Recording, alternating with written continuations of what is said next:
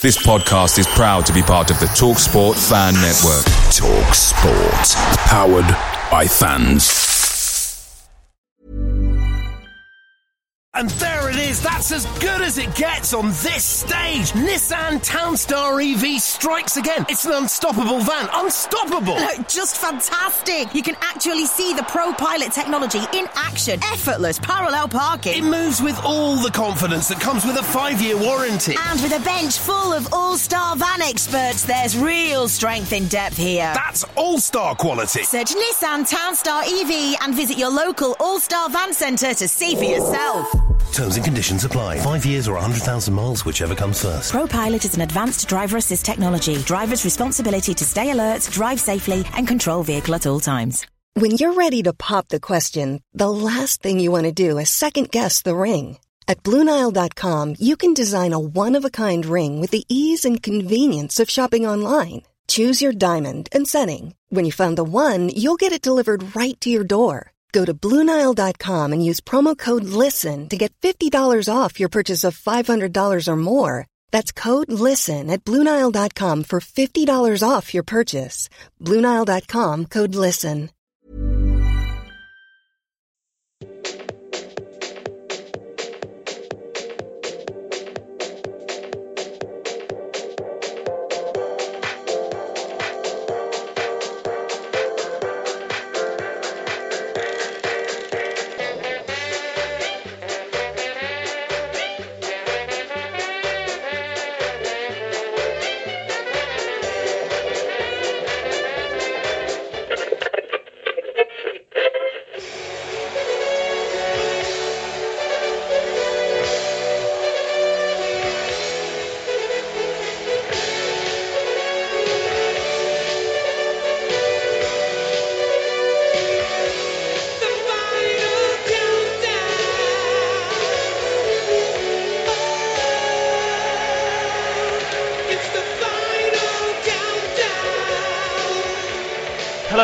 Total Saints Podcast, the final countdown. We're the weekly podcast going to the heart of all things Saints FC, albeit not for much longer, as this is our final ever episode. Hence some classic 80s rock music there. Yes, it's been a long, winding, and largely emotional road since episode 1, but the end of TSP is nigh. Listened to almost 200,000 times in well over 75 global countries, TSP has, I hope, helped you through the rollercoaster journey that is following Southampton Football Club. This final edition is a bumper one, which hopefully you'll enjoy, not least because it's taken me the best part of two weeks to put it together. First up, in normal pod style, we'll be reflecting on Saints' final fixture of 2019-20, the 3-1 victory against Sheffield United. To help me do that, Steve Grant, owner of Saints Web and lover of columns A and B, but definitely not Charlie Austin, and Glenn Delacour, owner of League One Minus 10 blog and lover of shutting doors, are once again in attendance. We'll catch up with them in a moment. Post Blades review, we'll hear from some of our partners and TSP supporting journalists who all answer the same four questions about Saints, including player of the season and their one Saints wish for the next 12 months. They include James from Happy Hot Tubs, Will from Saints Archive, Robbie from Saints World, Dan Sheldon, and Simon Peach. After that, having successfully negotiated extensively a number of agents, we'll have a familiar voice back for the final part of TSP, and I give it one more go at trying to get confirmation that there is indeed such a thing as a must-win game. Am I successful in that quest? Find out later. For now, though, Stephen Glenn, feeling any emotion towards the last pod together? Um, That's a no then. yeah, Yeah. yeah. We know we've known for a few weeks that this was Hmm. going to be the last pod, so uh, I've done all my crying.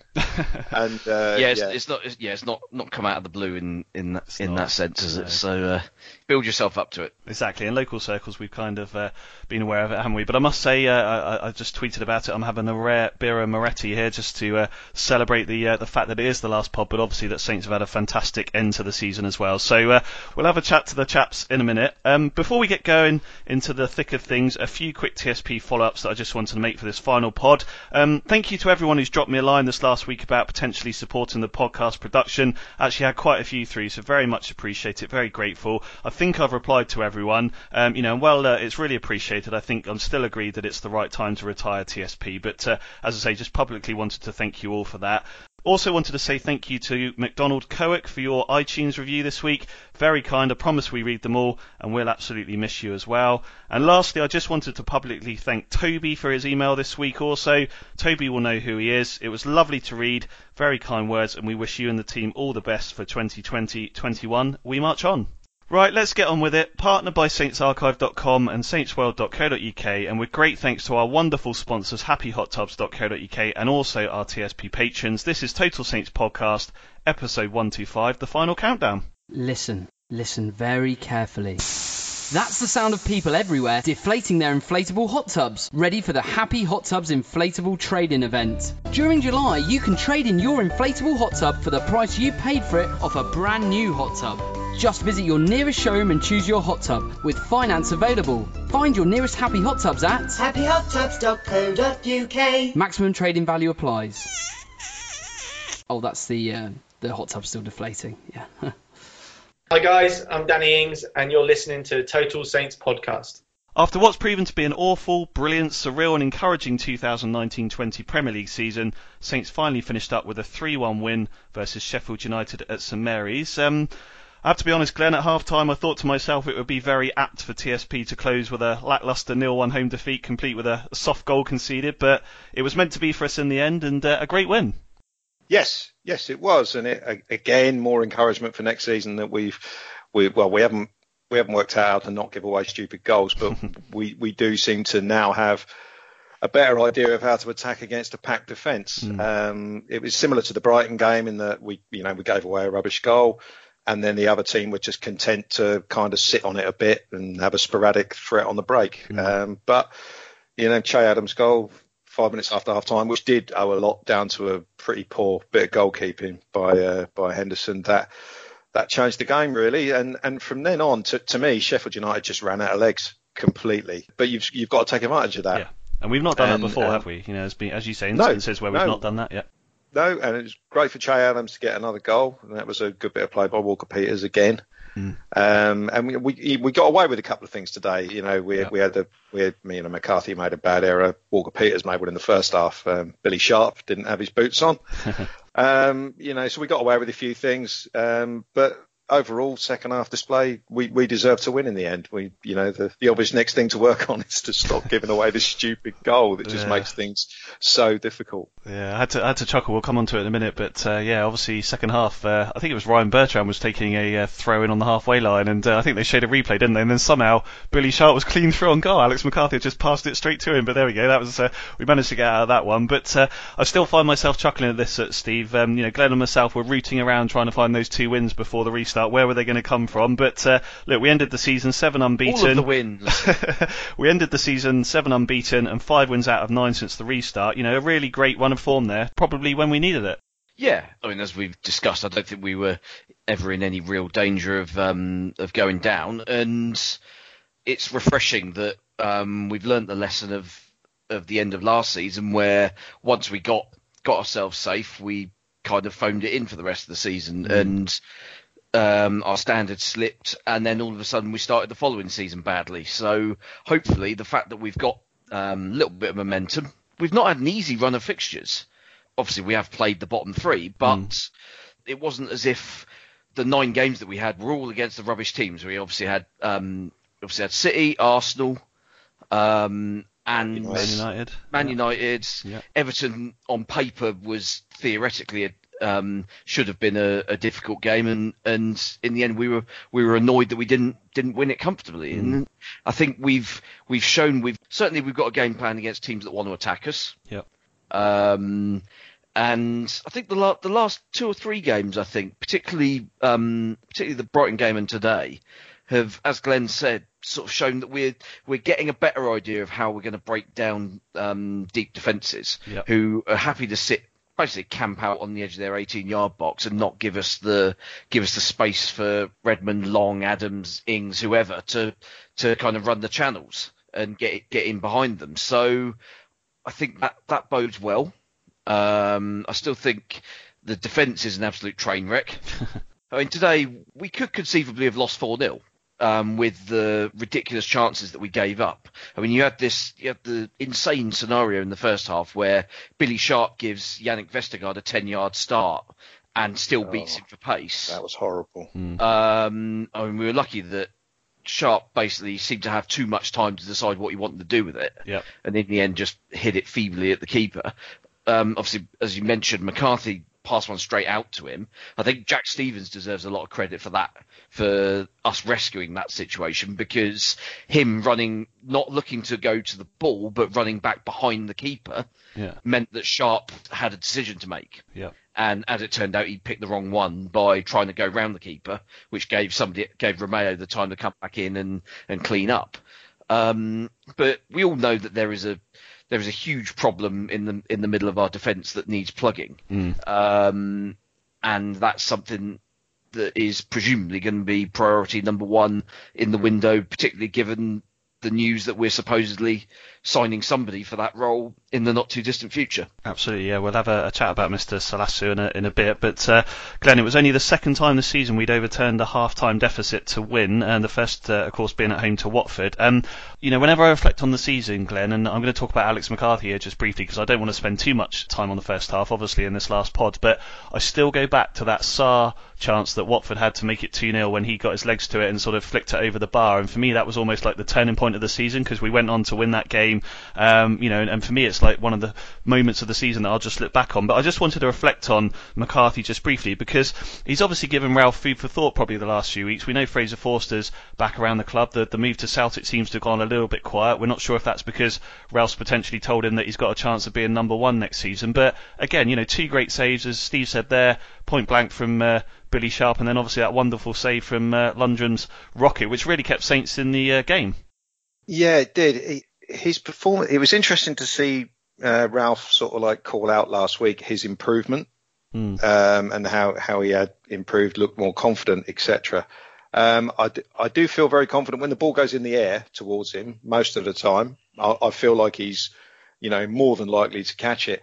He's obviously got issues with some of his passing. Um, we've had the, we've had the I mean, just in the last few weeks, we've had the Arsenal fiasco, Yeah. and we had the one today, which you know, nine times out of ten, that's a goal, isn't it? Um, so he's made a few clangers this season, undoubtedly, but at the moment, if you line up our three goalkeepers, if Fraser Forster comes back in top form, like he did when he initially signed from Celtic, then you'd probably say he is the best bet. I don't see that happening, um, to be honest. So, you know, I think we've we've said before when we were talking about it during the break. I can see McCarthy being the number one next season. You know, especially given you know Ralph's praise of him recently, saying how much he how much he'd improved under the new goalkeeping coach, mm. which is something that I think we all kind of suspected might happen anyway.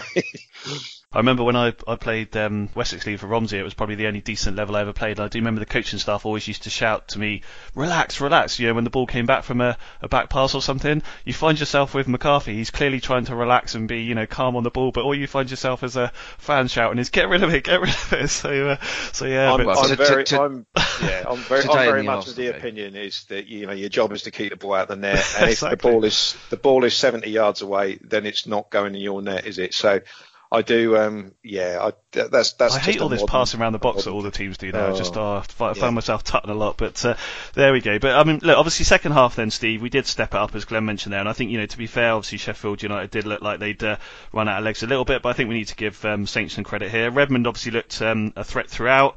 Uh, Romeo covered every blade of grass. I thought, you know, I, I tweeted earlier, but I think he's been absolutely brilliant since he's come back into the team. We're not, certainly not missing the. Individual that looks to be off and uh, wasn't even in the squad today. And uh, as, as Glenn mentioned, you know, Che took his two goals very well. That's four in uh, six now for him. So all in all, a very, very promising second half and uh, some really good uh, sort of individual performances. we were good second half, and I thought three one kind of almost almost flattered them a little bit in terms of. I mean, certainly the last half an hour we were just all over them, um, and I would imagine that. Um, the Total Blades podcast will be um lambasting their players for giving away sloppy, um, sloppy goals and uh, and a bit of a dopey penalty. But The blades were a bit blunt in the end, weren't they? Thanks. yeah, they were, and I mean, I, I guess part of it is a. It's, it's been a long, a longer season, obviously for obvious reasons, but it's the game that they've played and the the fact that they've had to step up so much Hmm. from the level that they've come from. I think, oh, I mean, they've lost their last three games, and I don't think that will come as much of a surprise to people. Um, just because they're, you could you could understand that they're they're probably just absolutely spent by now. Yeah, You can keep it up for perhaps 45, 50 minutes in a game, but um, beyond that, you're kind of running on fumes. And as soon as we got that equaliser, I, I don't think there was really any doubt that we um, that we weren't going to go and go and win the game. I mean, Ad, I think the, the key with the equaliser was that Adams took that shot so early. he did, didn't he? Caught the keeper off guard. Um, yeah. So, so Henderson, Henderson didn't have time to react to it. He he wasn't wasn't set for it because it looked as if he needed another touch. Yeah, as Glenn said though, I mean, a keeper of his quality, you would have expected him to have done better. So from a Saints point of view, that was nice to see it go in. It was. Um, I mean, if you look at all of the England goalkeepers um, over this last round of games, um, his mistake is probably um, not the worst. No, no. So um, yeah, I mean, I, I think Gareth Southgate has still got a pretty big decision on his hands uh, come September, I suspect. Yeah. Here's a stat for you. Southampton have gone unbeaten in seven consecutive Premier League games, one four and draw three within the same season for the first time since November 2013 when they went eight games uh, unbeaten. So uh, a good end to the season there. Um, look, I know we've spoken about Danny Ings a lot, Glenn. Um, I know you've probably run out of superlatives and uh, various things to say about him, but I thought we couldn't do the last pod without just reflecting on him. You know, he's obviously got his 22nd uh, goal from the, the penalty spot today, the first penalty in any of those 22 Premier League goals. Um, of course, he's finished second in the Premier League Golden Boot race. Um, you know, an unbelievable effort. I think we're all, all agreed on that by him. But just sum up that achievement for him, bearing in mind, you know, what we've spoken about with the team, and you know, as Steve mentioned just before we started, it's there or thereabouts 50% of the goals we scored this season have come from him. Yeah, I mean, it shows it shows that the season would have been slightly different if um, if we hadn't had him. Um, Adams is scoring goals now, but you know, if we'd gone into the season with sort of Adams, Obafemi, and Long as our three strikers, um, you know, we've gone into seasons before with. I remember one season we went in with Austin, Rodriguez, and Long, just three mainline strikers, and, and you know, and hey ho, we struggled. What a surprise! Um, Ings has been different class. I mean, initially, you know, I thought he was just keeping our heads above water. Um, yeah, and we'd have been down amongst the dead men without him. But I mean, we're a little bit better than that. The rest of the team is is functioning well enough that I think we we would have kept out of it. But having a striker that can score that many goals and be that reliable, I mean, we're talking about Sheffield United just now. If Sheffield United had had a striker out there today, and you know, I love Billy Sharp, but he's 34 now. Yeah. If they'd have had a striker out there instead of him, we'd have been dead in that game today. Yeah, yeah. And and that's that's the difference having a striker like Danny Ings. He didn't have his best of games today, funnily enough, but he got another goal, albeit a penalty. Um, and you just can't put a value on that. And I, I severely hope that we don't have to in the summer, um, because you know, I mean, I'm looking at the situation at Arsenal. You know, what's what's going to happen there? You know, I just I I, just hope. centre, centre forward's one position they don't they don't need yeah, any off, reinforcement. he? I don't think. but um, we certainly can't can't do without him, and we couldn't replace him. No, we, I we totally just it'd just be impossible to replace him. So, yeah, long long may it continue, and uh, hopefully he'll be around for quite a long time yet. Yeah, fingers crossed. Um, look, I, I, we're not going to go through every single player. Obviously, we're going to hear about some of the, the chaps and uh, the other sort of um, guests' uh, views on player of the season, most improved, etc., etc. Later, we'll obviously have to wait and see if Danny Ings wins the TSP Player of the Year award. Who knows? But uh, what I would say is. Um, I just wanted to call out James Ward-Prowse particularly as well. I tweeted about this uh, yesterday, but um, there's rumours going around I've seen today from Telegraph around uh, him agreeing a new five-year contract, which would obviously be fabulous news and probably coincide with him taking on the armband and the fact that Saints need to keep him. But I tweeted yesterday that um, other than 50 minutes of that Spurs FA Cup replay when he obviously got hacked uh, um, in the uh, the game at Tottenham, he's played 3,910 minutes out of 3,960 minutes for Saints this season. So basically, I worked that out. 98.7% of our entire season he has played. Um, so he's only missed 50 minutes all season. He's obviously taken on the armband incredibly professionally as well. I think we're all delighted to see him doing really, really well. So I just thought, on behalf of the pod, I just wanted to say well done, James, because I think that's an absolutely incredible effort by you. And uh, you know, we look forward to uh, seeing you again next season as captain. Um, right at the start of the season, Steve, you predicted us to finish 13th. Adam and Lucy had us both to finish 12th. Um, For the record, of course, I had as lowest at 14th. But uh, even at TSP 100 in January, Steve, I asked you if you felt that 12th, 13th position was still achievable. And to be fair to you, you said yes, it was. You know, you felt they were playing well. Of course, they finished 11th, so in short, we know our stuff. Um, a good league placing, I think, ultimately, and uh, you know some decent cash to come from that. If you look at it, we had nine points after 13 games, Steve. We got 43 points from the final 25 to end up on 52, and even more beautifully, I thought, as you tweeted earlier, our goal difference was minus nine. Yeah, I mean, I think that's that's just entirely appropriate, given that that is literally the only thing any any um, non-Saints person ever um, talks about us. Um, so I mean, let's let's be honest. We were in a, we were in a horrible state at the start of the season. Mm. Um, Ralph didn't quite seem to know what he wanted to do, what the system was. It was it was a horrible mishmash of not much really. Mm. I mean, as we've said before, we we needed something to give us the proper kick up the arse to to get everything sorted. So um, thanks, Ryan Bertrand, for steaming in on um, on whoever it was, who, whoever's ankle it was, he nearly snapped into um, on that on that Friday night because that's the catalyst. and, um, we are where we are, and no, we've we've been. Uh, I mean, since I mean, as we've said, since that November international break, we've been we've been excellent, and extrapolate it over a season, and, and you're pushing pushing for a Europa League or even even a Champions League spot with um, with results like that. So the trick will be replicating it.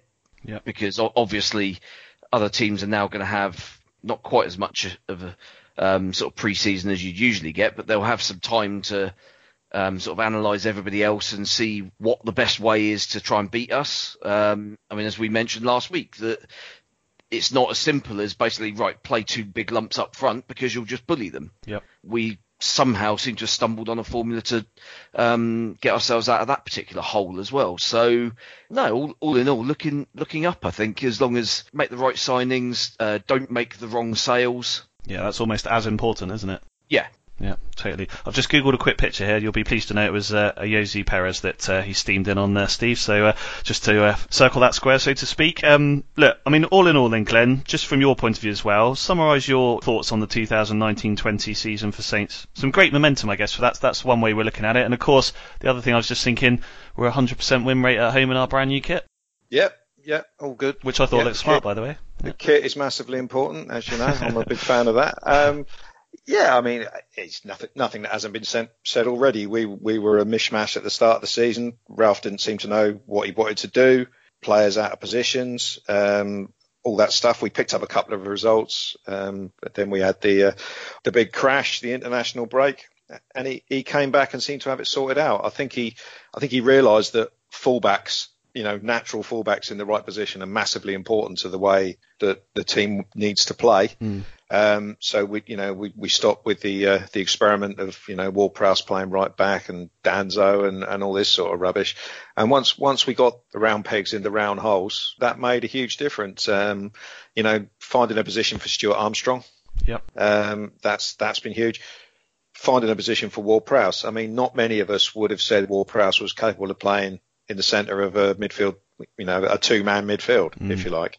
Um, and that that's been huge, which is, you know, and that that's made the whole team sort of much more balanced. That that's the key word is is balance. Um, Ralph was playing three at the back to start with this season because he didn't trust the central defenders. You know, he didn't yeah. trust two of them enough to form a partnership. Um, so it's a, a massive compliment to mainly Bednarek and Stephens that you know, they formed a decent enough partnership for us to, you know, play the way that Ralph wants to play.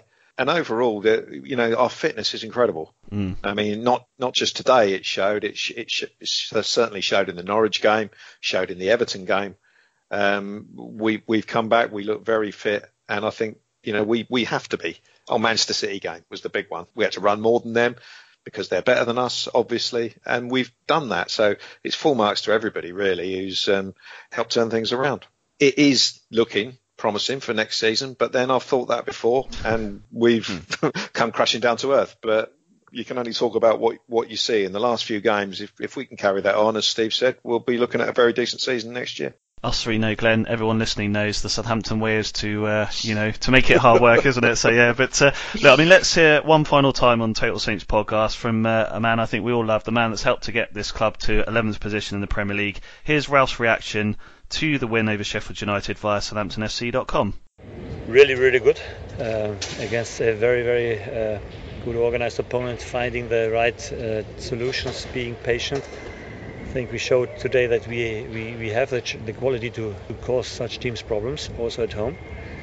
And it was a, a fantastic game from my side, to be honest. Uh, really nice to watch and absolutely deserved win. Yes, uh, uh, I think uh, the guys uh, deserve now to have a break.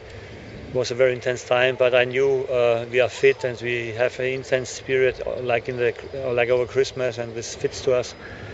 And then, yeah, when they're coming back, hopefully also we have uh, the chance to celebrate together with the fans in the stadium next season. Yeah, we hope we hope we, we, we keep on going where we stopped now, and uh, to go in the break with such a long undefeated uh, time is, is fantastic for us.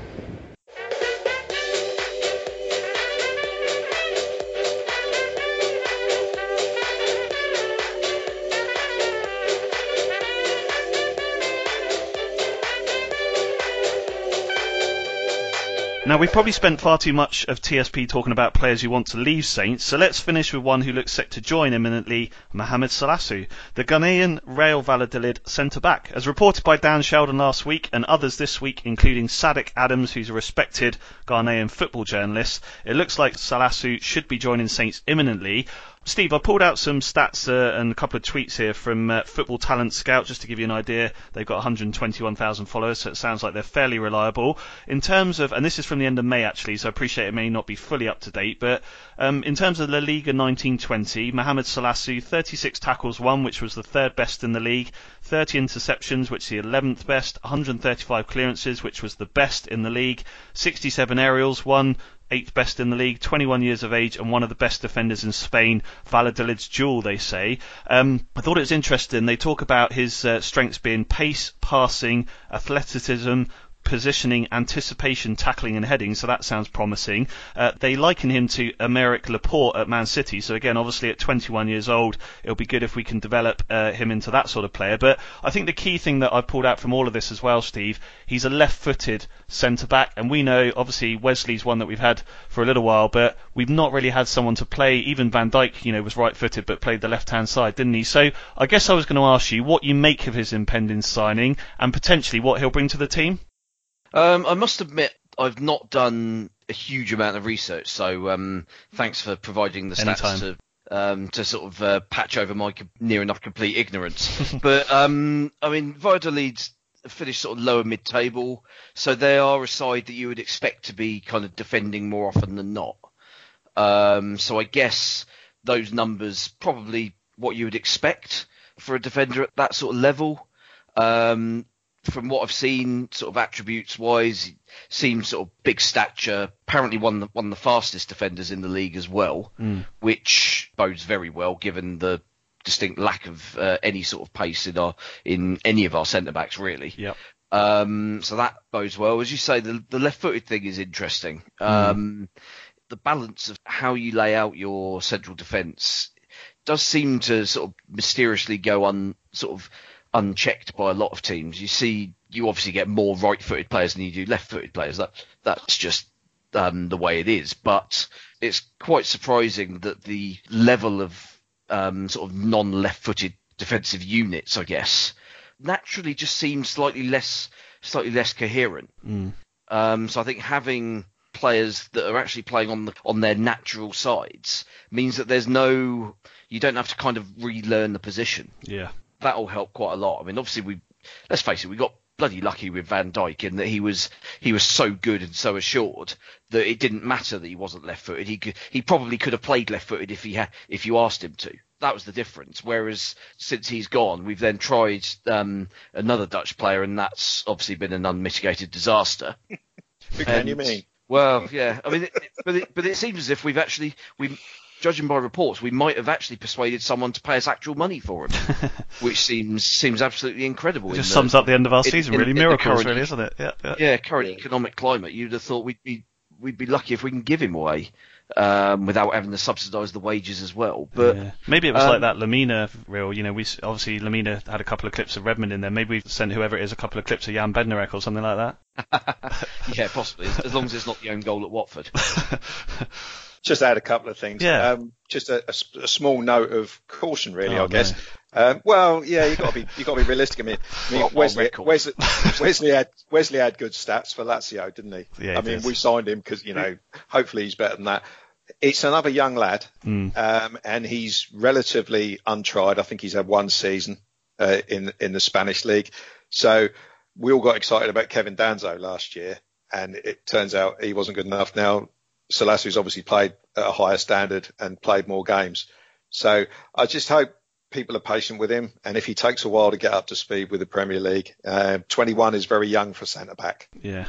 uh, in the Premier League. That I can't imagine, I can't think of many off the top of my head who are a decent and b that young. So let's just give him a give him a bit of time, and if he's if he doesn't hit the ground running, let's uh, try try not to kill him and Mm. just you know. let's let's, let's not forget the Be- Bednarek. Bednarek made his debut in that League Cup game against Wolves and was an absolute disaster. Yeah, exactly. Um, didn't play again for what four months, and then suddenly became the mainstay of the team. Yeah, I mean you're you are right that it's it's not necessarily going to be a going to be a quick thing, but I guess paying the sort of money we're paying and in the knowledge that we are looking to get a first choice centre back, Mm. yeah. um, the assumption is that he is going to be starting. We're buying him to start as opposed to buying him to maybe grow into the team at some point. Yeah. Yeah. Um, which, which, which, then, which, then begs, which then begs the question: Who do you play alongside him? Yeah, Well, exactly. Yeah. Well, I, I mean, I had here on paper. He definitely looks an exciting signing to work with Jan and Jack. You know, you imagine one of them's probably going to play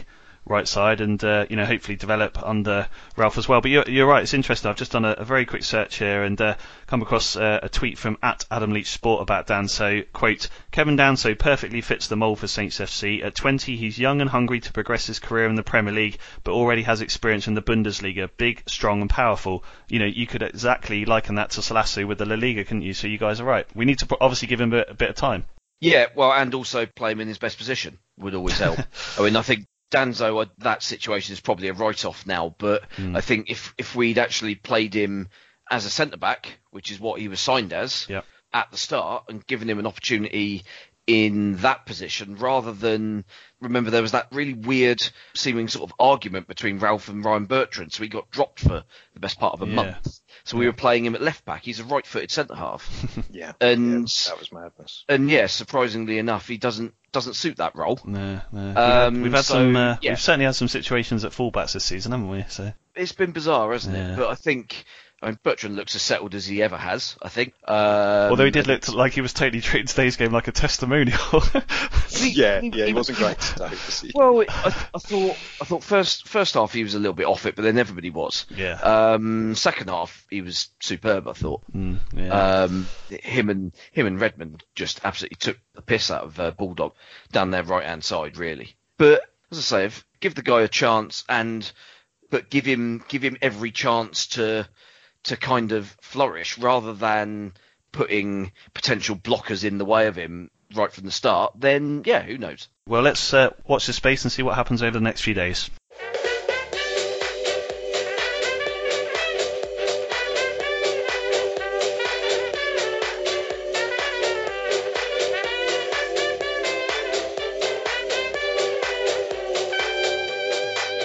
Okay, to finish our time with Glenn and Steve, and ahead of some of our patrons and local journalists discussing their nominations, it's time to get the chaps' own views on Saints Player of the Season for 2019-20 and their Most Improved Player of 2019-20 as well. I have given them both their heads up just so they're not coming into this cold. I think we probably know where one of the votes may go, but you never know. Um, Glenn, let, us start with you. Um, who are you going to go for for both awards in terms of the Player of the Season and Most Improved Player of the Season, and why? Player of the season, Yan Valery. no. Um, player, player of the season, Danny Ings. End of discussion. No one even comes close. That's the end of that. I'm I'm I'm done with discussing that one. Discussed it earlier. Player of the season is Danny Ings. Yeah. Mile. Most improved is interesting. It depends where where you take the line from. Um, if you take it sort of since the start of the season, uh, the three players I'd like to sort of mention, and they're Jack Stephens, Yep. Stuart Armstrong, James Ward-Prowse. Already touched on Armstrong and Ward-Prowse in that, you know, Armstrong was kind of a bit part player, uh, sometimes not even in the squad, didn't really have a set position. Um, since uh, Ralph's reset, as we call it, he's been put in a set position on the, the right hand side of this 4-2-2-2 and he's adapted well. He's been a threat in virtually every game, goals and assists. Um, and we did very well to win the game without him today because after, after he went off. Um, so he's been massive since the uh, since the season actually started for us. Um, and Ward Prowse has always been one of those players that's floated around different positions. Always the one who got shoved at right back if we needed a right back. Um, never really had a set position in any in any formation.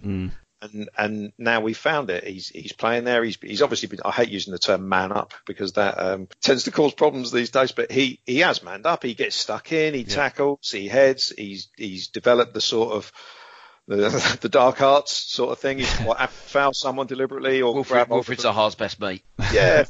and all of a sudden, I, I now see him uh, having a really good chance of playing for England because Mm. we don't really have many players in that sort of position. We've got loads of attacking midfielders, but Jordan Henderson is sort of similar sort of position, but he, he's got to have a chance if he keeps keeps playing like he is.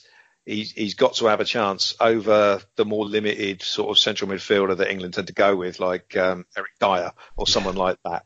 He's got to have a chance if he carries on. So he's improved. Armstrong's improved. They were both relatively decent anyway. Yeah. But the one who has really surprised me is, is Jack Stephens um, because I, I didn't think there was a player in there. Um, he had two main weaknesses. His concentration was always poor. You know, he tended to lose players, and we see that very occasionally now. But he has improved. His heading is so much better Mm. than it was. Um, it, it, you know, the ball goes down that channel now, and you remember he, when he used to play there with Cedric, it was like, oh my, god, it's just dreadful, wasn't it? But now he he is meeting the ball, heading it cleanly. Mm. It's going a long way. He's not getting beaten by any player who's above five foot seven, which is what was happening before. Mm. Um, so he has improved. I mean, I, I would have said it was a foregone conclusion that, you know, if you were going to choose between him and Bednarek for one role in the team, it would be Bednarek. I'm not so sure now because Stephens has improved that much. Um, and it, it was vital to us being able to play the back four. His, his passing out of defence is very important as well. Um, he, he's, you know, he plays a good ball into the midfield or into the forwards' feet. So uh, if I had to choose anybody, it would be, uh, it would be Jack Stephens. I think that's uh, very, very fair words there. Glenn, um, Steve, from your point of view, would you argue with either of those or would you vote differently? Uh, no, I would go with both those selections and for pretty much the exact same reasons. Um, I mean, it looked looked for all all the world that Stephens was done as a Saints player.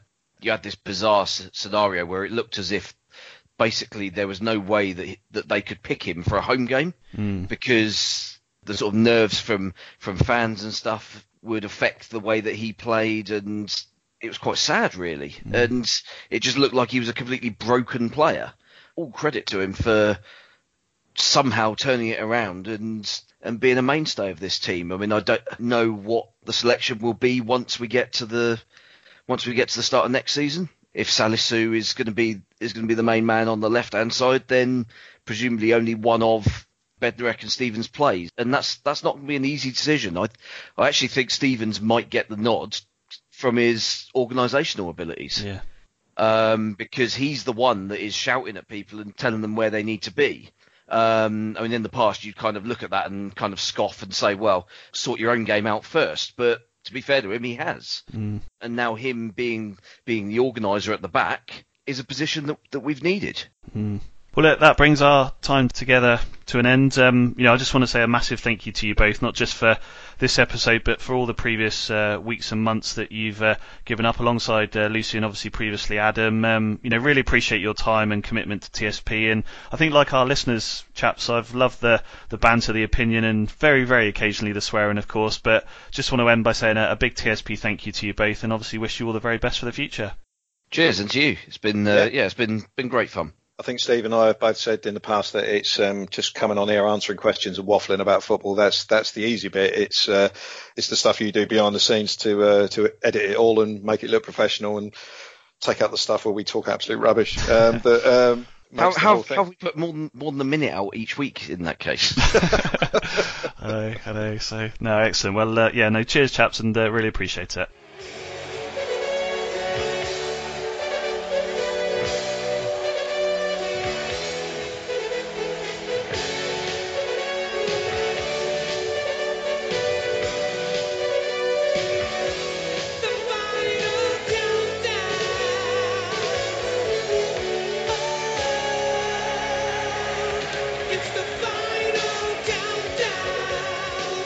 Massive thanks again to Glenn and Steve for all their TSP input over the past weeks and months. Two top chaps. Now, the last couple of weeks, I've been getting the thoughts and views from a few of our key partners and journalists. All of them have been very kind to give up some time in answering the following questions 1. Their 2019 20 Saints Player of the Season. 2. Their 2019 20 Most Improved Player of the Season. 3. Their one to watch next season. And 4 one wish for Saints on or off the pitch in the next 12 months. All of them have provided a few minutes of content each. Their Player of the Season and Most Improved Player of the Season votes will be added to yours on Facebook and Twitter, plus Glenn, Steve's, and a certain someone else later on to give us our overall winners. So, first up is James Hallett from our brilliant sponsors for the last two years, Happy Hot Tubs, www.happyhottubs.co.uk at Happy Hot Tubs. So, my 2019 20 Saints player of the season is unsurprisingly Danny Ings. So exciting to have not only a local lad scoring goals for Saints, looking like he's enjoying playing for Saints, and having other people even saying, "Wow, this guy's good." It, it's been so good to watch um, him having a run in the team, not getting injured, and just generally enjoying his football. You know, I'm a bit concerned about a potential England call up because I think oh, you know, that'd be really good, but would it would it rock the boat a bit? But I I really enjoy watching him and really enjoy watching uh, how hard he tries, not just on the offensive but the defensive as well. I mean, the Man City game is fantastic getting involved and his effort level is, is ridiculous. I think we all love seeing that, so he's definitely my choice. My 2019-20 most improved Saints player of the season is Stuart Armstrong absolutely love watching him. Uh, I've always been a fan of him, but I feel like he's really grown into being a solid member of the first team uh, this year and chipping in with the goal. Met him by accident on a tennis court in Winchester as well, and he was a very nice chap. I just think he's done a really good job this year, and I really hope that he's going to keep pushing on because I'm um, really pleased for him to be playing well and getting involved. And uh, again, effort level is awesome, which I really, really like. My Saints to look out for in 2020-21 season is Che Adams. Uh, really pleased to see him finally score, and again, effort level's been there. He keeps knocking on the door. I think it's going to click for him.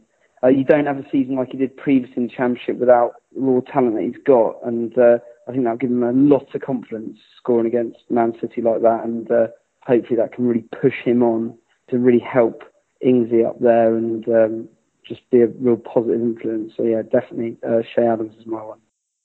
So my one wish for Saints next season is the stadium related. I want us to get back to having that decent buzzing atmosphere. I think it's been dropping uh, a bit, and I think not. Obviously, nine 0 Leicester was not ideal. That was very hard for everyone to come back from, and I really think that that would be my wish to get that stadium rocking again, and also get the attendances better, getting closer up to the thirty thousand all the time. It's not the same when it's not quite full, and I think Ralph with the whole thing he does at the end of the crowd and his just enthusiasm.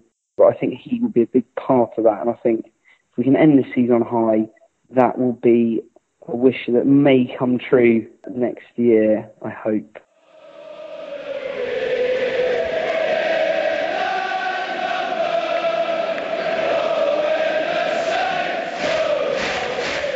Massive thank you again to James and everyone at Happy Hot Tubs for all their support. Next up is Will Dorr from the brilliant Saints Archive, www.saintsarchive.com, at Archive Saints. My 2019-20 Saints player of the season is Danny Ings, simply because of the goal scoring record performing at the moment.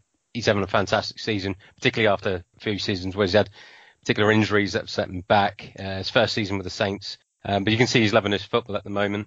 He's loving playing back in his city again, wearing a red and white Saints. Ultimately, who else would you give it to? It's the man Danny Ings. My most improved player of the season goes to Stuart Armstrong. Uh, I felt in the first season he showed signs of potential, and the uh, you know and the reason why we spent money on him and bought him from Celtic, uh, where he's a bit of a hero up there, not just for his footballing but for his hairstyle. Ultimately, this season, Stuart, when he's been given game time, he's proved himself, particularly like with the goal against Villa. Celebration, obviously, we ran into the supporters as well, meant a lot to us as well, and, and obviously meant a lot to him to be able to to have that uh, time out on the pitch. But yeah, Stuart Armstrong for me. Some might disagree, but that's what this is all about, isn't it? My saint to look out for in 2020-21 would be Will Smallbone. Did watch him play on his uh, professional debut against Huddersfield in the FA Cup this season, where he also scored as well. Um, he's starting to get a little bit more game time. Ralph's trusting him in, uh, in that position. I believe he also put the assist in for one of uh, Danny's goals uh, against Watford as well. So he's got great sight, good vision, good head on his shoulders for a young lad. So giving him game time, not too much, but build him up slowly. And I reckon it could be uh, something to look forward to in the future. And my one wish for Saints in 2021 is both on the pitch and the business side of it. The pitch side stuff, better home record. Everyone knows perfectly well uh, that we've got one of the worst home win records uh, in the league at the moment. I believe over the last three seasons we've only had 13 home wins, which is terrible and remarkable uh, that we're staying up and with those sort of results. I mean, if we'd sort the home results out, we'd be up the other end of the league, at least top eight aside. As for the club itself, the communications is an issue. Uh, and in particular, the ongoing saga of whether or not the club are being sold. The rumours keep coming back. Uh, the club keep denying them. However, the more they deny them, the more people seem to think that they're lying. So something's got to be addressed there. If it's going to be selling, then say something. If you're not selling, then properly put something out, press release, whatever. But communications from the board towards the supporters has got to be improved there.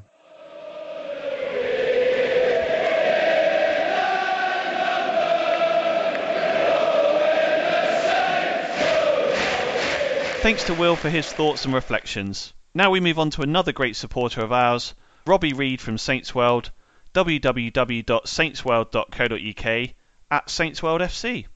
My 2019-20 player of the season is Danny Ings. Reasons behind that, pretty simple really, and I think plain for everyone to see. I think his commitment levels are second to none. His work rate is tireless on the pitch. I mean, at both ends, we see him top to bottom, attacking, defending, midfield. It's just tireless his advice levels to the, the younger players as well is priceless. I just love the way he supports the younger players too, gives them advice. You can see him chatting to them during the game. And uh, of course, he does score the odd goal. My 2019-20 most improved player for Saints, Jack Stephens. It's very close on that one. There were, there were a couple, but Jack Stephens came out on top for me. I, personally, from my point of view, I think he's gone from a bit of a scapegoat to a top centre back for us, his confidence and awareness has improved no end. And I don't really want to mention that result again, but I think that really was a turning point for him. He's such a strong player now. He was my second choice for captain after Prowsey. And from my point of view, and I don't know whether this applies to everyone else, but as soon as I see the team sheet come out, instead of the old days where there were lots of your Twitter type meltdowns, I mean, as soon as I see his name on the team sheet and I know he's fit and he's playing, I'm full of confidence. So uh, that's why Jack gets my vote. My Saint Lookout for player for the 2020-21 season. Now this has obviously got a big if with this one, but I'm going for KWP. He's really impressed me over the last few weeks. Uh, I think he's working very hard to fit into Ralph's system. He's still a very young player. What I like about him is he's very solid at the back. He's learning, basically learning while he's playing. Loves to get forward. I mean, some of his runs, some of his balls and crosses in are absolutely superb, and I think the guy can only get better and better. But like I say, basically there's a big if with this one. Hopefully we sign him on a permanent deal, and we can look out for him, and some of us can be proved right if we picked him. Right, this next one is my one wish for Saints for 2020-21 season. Given this quite a lot of thought because it's very easy to dive in with I'd love to get us top six, I'd love to get European football, etc., etc. But from my point of view, the one wish would be to see the team continue to grow in terms of their confidence and also bringing in players so there's a bit more depth to the team. And what we now seem to have got to, which is what I wish and hope continues, is that buzz before the match where with the Koeman days we were feeling invincible. We didn't win every game, but we didn't mind who we were playing. We didn't mind if we were home or away because we had that feeling that we could win. Not a hope we could win. We just literally knew that we could go anywhere and get the three points. And I'm starting to get that feeling back again. It's not just because of the one result with Man City. It's just the general feeling around the team and around the club that they seem to have a really good structure behind the scenes now.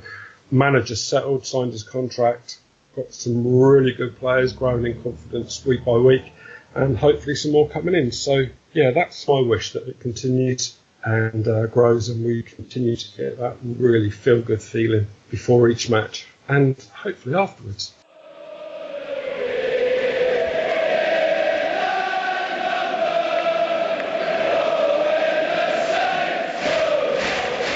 Thanks, Robbie. Okay, now we're moving on to some of the dedicated journalists who support and or watch and follow Saints. Up first is Andrew Pate from ITV, at Andrew Pate ITV on Twitter. My 2019-20 Saints player of the season is Danny Ings. I just couldn't look anywhere else. He's just been so phenomenal for us this season, not only with the goal scoring, but the work rate. And I imagine it's so easy for Ralph Hasenhüttl to speak to the younger strikers, explaining to Che Adams and Michael Obafemi, that's what you need to do to be in the team. Not only do you need to score goals and create goals, but you need to be working all of the time. And Danny's fitness this season has been absolutely fantastic. I think we all had doubts about his injury record last season and whether he really could do three matches in a week. But I have to say, he looks one of the fittest players at Saints, and it's just non-stop from him. He's so good, so experienced. I really do wonder where we'd be without him. And it would be fantastic if he would sign a contract extension because he is just Mr. Southampton. I think it was Mark Lawrenson who said, if Danny Ings is in Southampton, they won't be relegated. And we really need to try and sign him up longer if we could. My most improved player of the season is Jack Stephens. I have to hold my hands up and say, if you'd asked me at the beginning of the season, I probably would have said I'm not sure Jack Stephens is a Premier League player. He doesn't have fantastic pace. I worry sometimes about his heading ability. And over the last few seasons, he's had those mistakes in him. And yet, from about November onwards, when he got back into the side this season, he's been brilliant. Just so talkative at the back, just organising everyone, intercepting, throwing himself on the line. And what will be brilliant is I'm hoping Saints do sign a new centre back, and, we hope in the summer it's going to be the next uh, Van Dijk or Alderweireld. It'll be really interesting to see who plays alongside. Will it be Jack Stephens or will it be Bednarek? I have to say at the moment, I plump for Jack Stephens. My saint to look out for in 2020-21 is Alex Jankovic. Apologies if that's the wrong pronunciation, but he's a young Swiss midfielder that Saint signed about a year ago. And to me, he looks like the complete midfielder, a, a real modern midfielder. Uh, he's got good height, good physicality, and he's also very comfortable on the ball, moves around the field really well, very mobile. We have other players, somebody like Harrison Reed, who I do admire, and I know he's done really well at Fulham, but I can't really see a midfield with James Ward-Prowse and Harrison Reed. I just think in the modern game you do need bigger players as well, and I do wonder if Jankovic could be somebody that will be really strong for us in the seasons to come. My one wish for Saints in 2020-21 is, well, the truth is my wish has already been fulfilled because Ralph has signed that new contract, and it, it was the long contract. The fact that it's four years uh, just shows the faith he has in the club and, and we have in him. And I suppose what I'd like next is to try and sell some of those players in the summer that we desperately want to get rid of and to get, you know, half decent money in for them, the likes of Lemina and Wesley Hoedt, because I just think Ralph is so good. You know, I, I just think he's brilliant for the club. If he could get a bit of money and fill up those positions we all know are a bit of a worry, like right back and centre back, and if Højbjerg goes, then central midfield, then, you know, let's just hope how we've been doing in recent weeks this season can carry on next season. And I really think it's going to be a bright future with Ralph at the helm.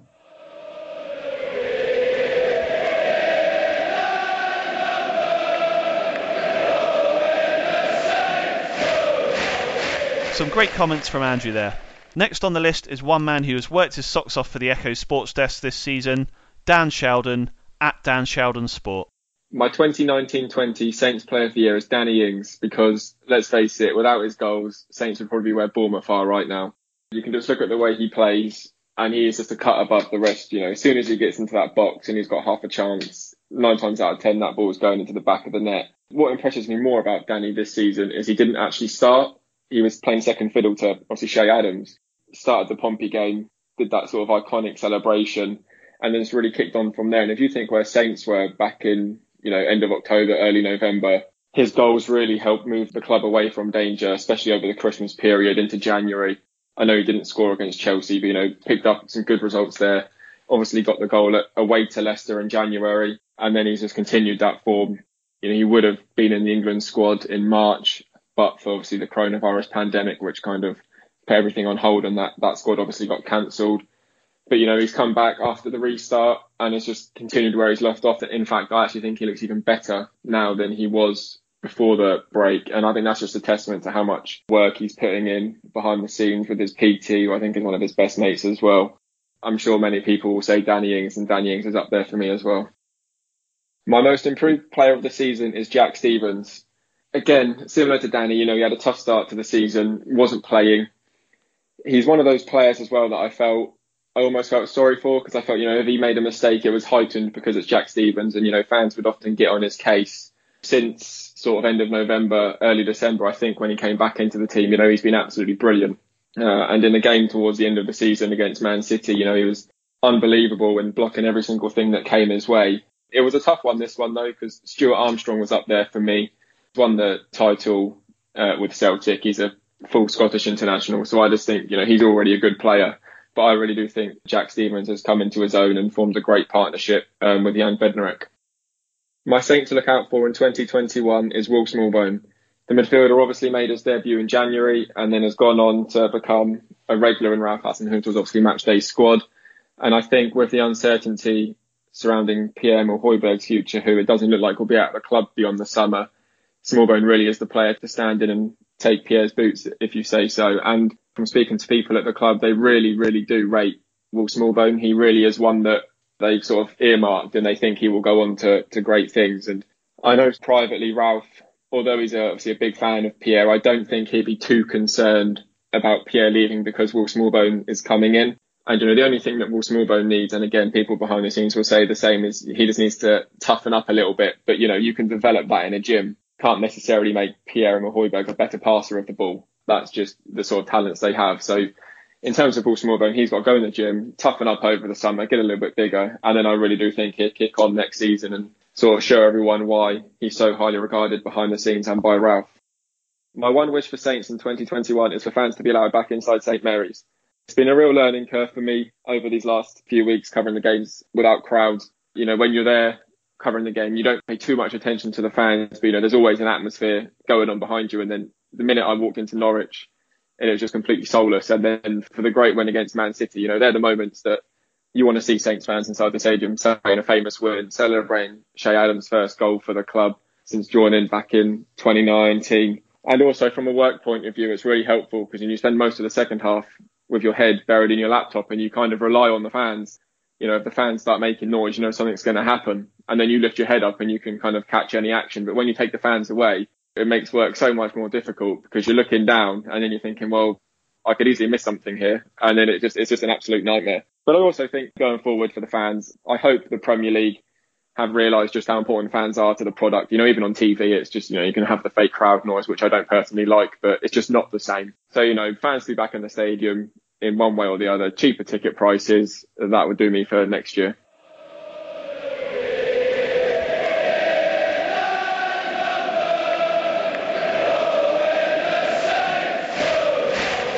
Well done to Dan for all his brilliant work since picking up the reins from Adam. It's been great having him on the pod so regularly.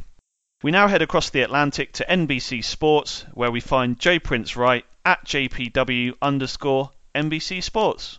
Okay, my 2019-20 Saints Player of the Season is a very obvious one. I'm going for Danny Ings uh, with his goals galore, local lad, and he's just an all-round nice guy. I've been lucky enough to get to know Danny over the years in my role with NBC. Interviewed him a lot when he was at Liverpool, uh, breaking into the England team. Then he had all those bad injuries and yeah, and I spent time with his family and his dad uh, in Netley at their family home, uh, and really have got to learn a lot about his story and his journey because uh, it's one that resonates really closely with myself because overall, you know, he's just been an inspiration, I think, to Saints fans because uh, I grew up in Southampton. He's a few years younger than me, so I knew a lot of people who uh, were mutual friends and family and as I've got to know Danny, uh, we realised that we know a lot of the same people. So uh, it's been really interesting to see him score so many goals. Uh, his connection to the city, how much of a great guy he is, and my overriding memory from this season uh, is with Danny. Uh, and I was down at Fratton Park for the 4-0 win. Just have to mention that again. 4-0 win uh, in the League Cup against Pompey. and after the game, we were in the dugout in the away section. That's where the media area was. Uh, and myself and Simon Peach uh, were down there with Danny as the whole Saints end was singing his name. Uh, and Danny just came up and gave me a big hug uh, and a peck on the cheek because he knew exactly what it meant to all the Saints fans. So I feel like that moment when he scored those two goals against Pompey really kick-started his season, gave him the confidence to go on this amazing run of scoring goals. And yeah, I will not forget that night at Fratton Park for a while and hopefully Danny Ings is scoring a lot of goals for Saints for many years to come. So on many levels, what a season for him. Uh, I think there's only one answer really for Saints' player of the season. My most improved player of the season, um, this is a good question. I'm going to go with Jack Stephens. Uh, he kind of rose from the ashes of that Leicester defeat, really took his chance after that game.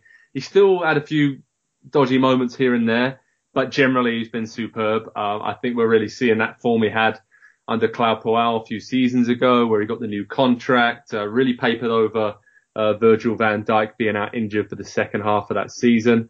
Uh, a special word for Stuart Armstrong as well. Like a lot of others, I think he's got better and better as the season's gone on. More of a goal threat. Uh, maybe takes a few more touches than he needs to in the attacking area sometime, but he has really added uh, sort of a cutting edge uh, and a clinical edge to his game. But for me, Jack Stephens and the partnership he's formed with Jan Bednarek uh, is going to be a big part of Saints' hopeful push towards a top 10 finish in the coming seasons. He's still quite young, Jack Stephens, been along uh, around the club for a long time now, obviously coming from Plymouth and then coming up through the academy.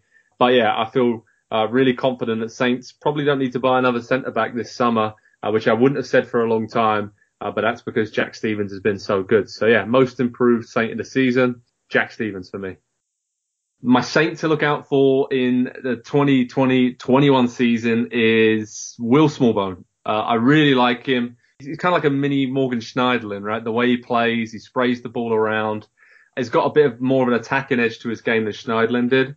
And with Højbjerg probably going, I think Smallbone should play a lot more. And he's done really well since he's been in the team. I spoke to him after his first Premier League start against Aston Villa, where he almost scored early on, was really composed and looked the part. See a really big future for him at Southampton. And another player I think to look out for next season will be Che Adams as well. That goal against Man City will give him a lot of confidence. And I think now we've seen the, the link up play between him and Danny Ings. They're kind of on the same wavelength. Uh, he brings a bit more of a physical edge up front. Not that Shane Long doesn't do that, but he's a bit of a different type of player. Uh, and I think Che wins a lot of the flick ons. And that really is bringing out the best in Danny as well. So now he's had a whole season to settle into the Premier League. settle in at Southampton. He's clearly well liked by the coaching staff and the players. So I think Adams is going to have a really big season for Southampton. My one wish for Saints in 2020, 2021 is that they keep building a close connection between the fans, the players, the manager and the club because that positivity has returned. It feels like the manager and the players really care about playing for this club. Uh, and that goes a long way. That hasn't been the case in Southampton for a while before the last 12 to 18 months since Hasenhüttl's been in charge. Southampton's always been a family club. We all know that.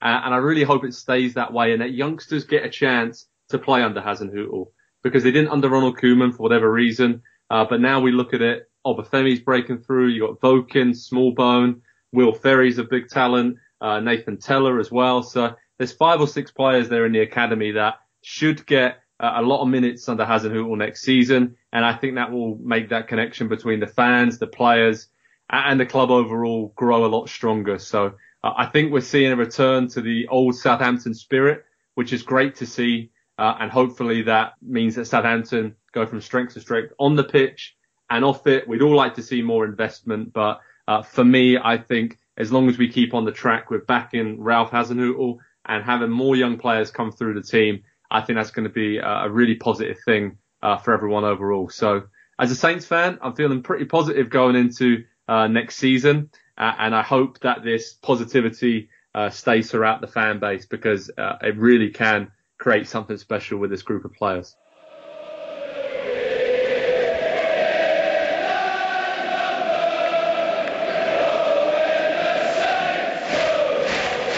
Always good to catch up with Joe. One great memory, of course, from TSP 100 was discussing his overhead winner when he was playing over in the States. One guy who I suspect has scored numerous overhead kicks during his playing days is Simon Peach. Simon's last up with his votes and thoughts. So from PA Media, it's Big Saints fan at Simon Peach. My 2019-20 Saints player of the season is uh, quite an obvious one. I think for everyone, if they don't say Danny Ings, they've got something wrong with them look, he's a player that I've never really been sure exactly quite how good he was because of the injuries. Uh, and to be honest, the clubs he played for before he went to Liverpool and, and then had his progression stunted.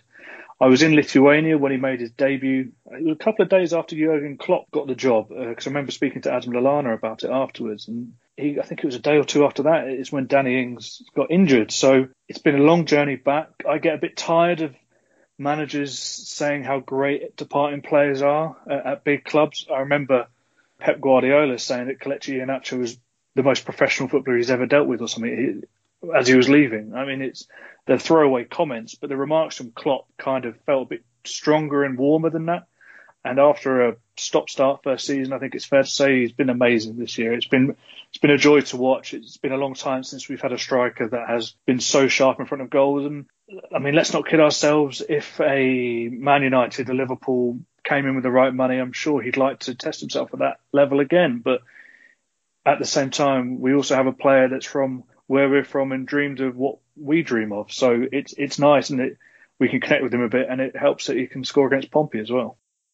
My most improved player of the season, um, I would say there's a few. I think Stuart Armstrong has been really impressive. I think Alex McCarthy's shown flashes, although I'm, I'm still not entirely sure what the goalkeeping position will look like next season. But yeah, my most improved player of the season is Jack Stephens. It's not something I ever thought I'd say, but he seems to have matured, not in a off-field sense, matured on the field, as in discipline, when to make the right moves, decisions, pressing, when to jump. His timing's a bit better in, in, in everything. I know not so long ago he performed amazingly against Manchester City, and there is a certain recency bias about that. But he really did show that day that he's capable. I mean, this is a guy that's played with some brilliant defenders, but he's always then dropped back to third or fourth choice when other people have come back fit. It's, it's his opportunity to stamp down his authority. I've really liked Jan Bednarek for the last 18 months, two years.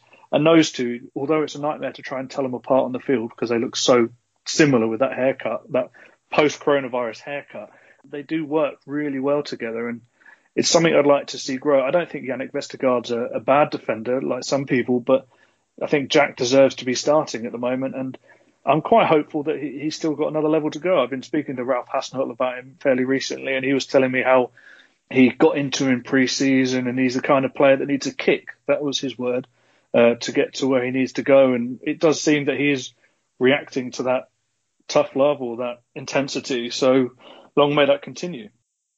My saint to look out for in 2020-21 is Guido Carrillo. No, it's not. it's not Guido Carrillo. It's not Wesley Hoedt. My saint to look out for in 2020-21 is Musa Djenepo. Now, we all remember his wonderful goal against Sheffield United and Brighton, but that was quite a long time ago. He's only made 20 appearances this season in all competitions, but I think he's shown he is a really good talent. I think a discipline was obviously a bit of an issue with the with the Newcastle thing, the red card, and he's had a bit of a torrid time with the calf injury coming after that three match ban when when play resumed. And there are obviously going to be questions about the fitness side of things. But I am also kind of hopeful that a full pre-season under his belt and a, and a year in English football will have done him good. A bit like Danny Ings having that season of bit stop start before he hit the ground running. I mean, I'd love him to get to the same levels. I'm not suggesting he will, but it does feel that for the first time in a while we've made a decent signing in that area of the field, one that isn't going to be a massive, huge mistake.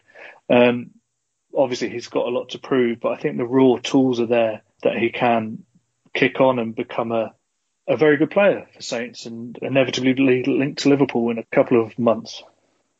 My one wish for Saints in 2020-21, apart from the obvious treble, domestic treble, would be for St Mary's to feel like home in a way. We've obviously been there for a long time now, but for, for far too long we've been dreadful. I know the Manchester City game was a big weight off the shoulders, but too often we've struggled at home. I don't need to tell anyone this, and uh, I'm on the same kind of topic. I, I want the fans back in. I, have been fortunate enough to be one of the hundred or so at each game uh, allowed in, and it is strange without fans. Um, and it was only recently when I saw Match of the Day do their Goal of the Month award that it really kind of struck home how how different it really is. Because when you're in the ground, as much as it's strange going through all the, the, the protocols, realistically that you're still watching people kick a ball on the on the field and writing it down. So that hasn't changed. It's actually quite nice to have that kind of normality in my life on a, in a selfish perspective. But when match of the day's goal of the month was goal of the month, and they had to merge March and June, and the first five goals were with fans running down the steps and going wild behind the goal, and the, the close up, you know, the close ups of the faces when the ball's flying into the top corner of the guys behind the goal and then the next five were just wraps of Chinese betting companies behind the goal. It, it needed that to kind of come home just how strange it is. So I really hope that Saints can become a place to enjoy watching football again, and more importantly, everyone can get there soon enough and in a safe manner.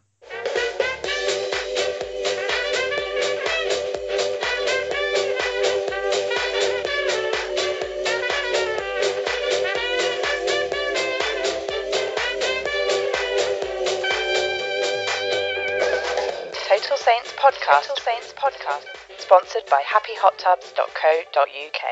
Big thanks again to James, Will, Robbie, Dan, Joe, Andrew, Simon, Glenn, and Steve. Some great thoughts and opinions there. Right, to finish TSP 125, the final countdown, there felt like only one suitable option to recall the Robin to my TSP Batman. It took quite a few uh, phone calls, quite a few layers of management, but we got there in the end. It is, of course, Adam Leach. Adam, thanks for coming on again. Thanks, Ben. Thanks for having me back, mate. It's great to be back for the finale. How's things with you? I mean, obviously we've been uh, seeing a lot of you on the uh, the screen rather than on the, the pod the last few weeks, but uh, keeping well, I hope. And more importantly, you brought your uh, random number generator with you, I hope. I've definitely brought the random number generator, and yep, I'm I'm keeping well, thanks. Yeah, obviously my uh, departure from the world of Saints was pretty short lived. Um, I still am employed, I should add, in my other job, but um, very they were very kind enough to uh, when they would decide they were doing the Saints live show for the last nine games of the season, they asked me to come on. Mm. Um, and uh, yeah, and uh, it's been really great to be honest. It's been really good fun, really enjoyable. It's very nice in that I can kind of use some of my knowledge and, and experience to talk about both the current team um, and we talk a lot in the pre-match show now about sort of players and games that have been like classic players, classic games of of a more modern era. Um, and Dean Hammond, who's on there as well, obviously um, has played with a bunch of those guys, so has great insight. Uh, so it's been really nice for me. It's it doesn't really take ages and ages of time because all the team, Tom and, and Callum and the team at Saints do all the hard work really. So I just have to turn up and talk. And obviously, in life as it is now, I don't even have to leave the house. So it's, uh, it's, um, yeah, I've cut down a lot of travelling, that's for sure. Man City, Man City away was a uh, pretty quick trip this year, um, even without the Corsa. Yeah, no, I can imagine. Yeah, I, I, I, was talking to Dan the other week, obviously, about the Corsa. Uh, God rest its soul. But uh, yeah, I mean, obviously, we're going to use your random number generator for our upcoming patron giveaway. So if you're a TSP patron, keep listening. Um, before we get going, Adam, uh, as it's the last pod, I just wanted to run a couple of scenarios past you just to get some clarity because I've been mulling these over really since uh, the last time we spoke. So look, a couple of scenarios here just to run past you, get your thoughts at the end if that's all right. Um, this sounds very, very ominous. Well, let's see where it goes, eh? Um, right, first one then. So you've been kidnapped by a baddie um, for whatever reason. let's not let, us not dwell on the background of this, but uh, he's then tied you to uh, a set of train tracks, Adam, because he's really, really bad. Um, anyway, a train is now hurtling down the track, and he states that the only way for you to survive the train ploughing into you is to beat him at a game of rock, paper, scissors. Now, the good news for you, Adam, is that he's left one of your hands slightly free. Not free enough for you to uh, escape, but free enough for you to play a game of rock, paper, scissors. And uh, as I say, he will let you go if you win the game because he has a good streak in him. So that's uh, you know good for a baddie. But would you say that that game of rock, paper, scissors is a uh, must-win for you? Oh, it's utterly predictable where that was going to end up. Let's put it this way: it would be a very important game. it would be. It would be a game that I would. You know what? Actually, it's a fair point. If it's life and death, then that is must win. There you go. Yeah, the final that pod, is must and we're win. breaking him. But that was the point that I was making the whole way along. yeah. If it's not life and death, then it's not must win because everything carries on. I guess you could argue if I get sliced in half by a train, then the world still carries on, but I wouldn't. So uh, selfishly, I would say that's must win. So there you go. Adam Leach, it is a game, and Adam Leach has confirmed it's must win. Excellent. I'm glad we uh, finally got it out of you. Yeah, so I'm so glad about that. um, look, ahead of announcing our two TSP award winners for 2019-20, then the player of the season and the most improved, based on our Twitter and Facebook polls and the votes from all the guys on this pod earlier, as well as Adam's views uh, also. Um, you know, I gave you the heads up on this. So who would be your player of the season for Saints this year, and why? It's obviously Danny Ings. I mean, what, there's probably even not much point in me saying what everybody probably has already said and what everybody already knows. But I guess his goals, uh, his all-round contribution to the team as well, um, which I think sometimes does go a little overlooked because everybody's so obsessed with, with how many goals he's scoring. And to, to have kind of be right up there in the talk for the Golden Boot at the end of the season when you've played in a team that for half the season has struggled quite badly at times. Mm is even more remarkable, really. I mean, you expect to be able to score 20 goals a season or more if you play for Man City or Liverpool or maybe even Arsenal, teams like that, who are obviously fantastic and are going to create you an awful lot of goal scoring opportunities. But when you're playing for Saints, and especially the Saints of much of the first half of the season, chances were pretty few and far between. And yes, he's hit a richer vein of form, obviously, since Saints' form has turned, but even so, he did keep scoring um, some goals in that period, and they were important goals because Saints needed them very desperately then. He's led the line superbly. He's played well alongside multiple different uh, strike partners, and he's been a really good positive character around the place mm. as well, which has helped in what has been a few testing moments this season. So I think for all of the above, and then on top of that, obviously the sheer weight of goals he's scored is, is only one man and uh, a runaway winner, I'd imagine. Well, obviously I can't disclose that at this stage. We'll find out in a minute, but uh, who knows? Um, but uh, yeah, I mean, who knows? who, who, knows? Uh, his close rival. Um, yeah, uh, yeah, Yes. In terms of most improved, then obviously we've heard the guys uh, talking through some of their uh, nominations earlier, and again we'll do the final vote in a minute. But again, I gave you the heads up on this one that we were going to talk about it. So, most improved this season and why? I mean, who would you give that to, Adam? So I thought this was a good question for this year, particularly because normally, like when you think of most improved, you tend to think of, you know, if you've got a couple of youngsters, which youngsters really come in and done amazingly and established themselves and things like that. As Whereas Saints this year haven't really had that. They've had a few youngsters that have come in and done something here and there, but not really in a sustained manner. So you're kind of more looking at kind of forgetting that it's a, a young player and then looking at literally which of the senior players, therefore, has improved the most. Um, that's like the criteria I try to use for it. And for me, it's Jack Stephens. I almost feel a little bit guilty saying Jack. And the reason for that is I was never as critical of him or thought he was struggled as much as a lot of you know Saints fans we got a lot of stick from. So I, I don't feel he's gone from zero to hero, but there's no doubt he's improved massively. I mean the consistency of his performances now. Um, I don't think the some of the performances themselves are actually hugely better than what he was capable of producing before because he's played very very well in the past. But that consistency um, yeah. to go from sort of an in and out type of player to first name on the team sheet type of player is a huge mark of how far he's come. The fact that obviously they were able to lose Maya Yoshida as well was because of, you know, partly because of Jack and how well he's played. I think he's been a real defensive linchpin. Mm. Him and Bednarek are comfortably the best centre half pairing at the club. Yep. Um, he's provided a lot of strength down the spine of the team. He's very, very reliable. He's dependable. He's better on the ball than a lot of people give him credit for. He's very brave. Um, he shows a lot of leadership mm. on the pitch as well by, by leading by his actions.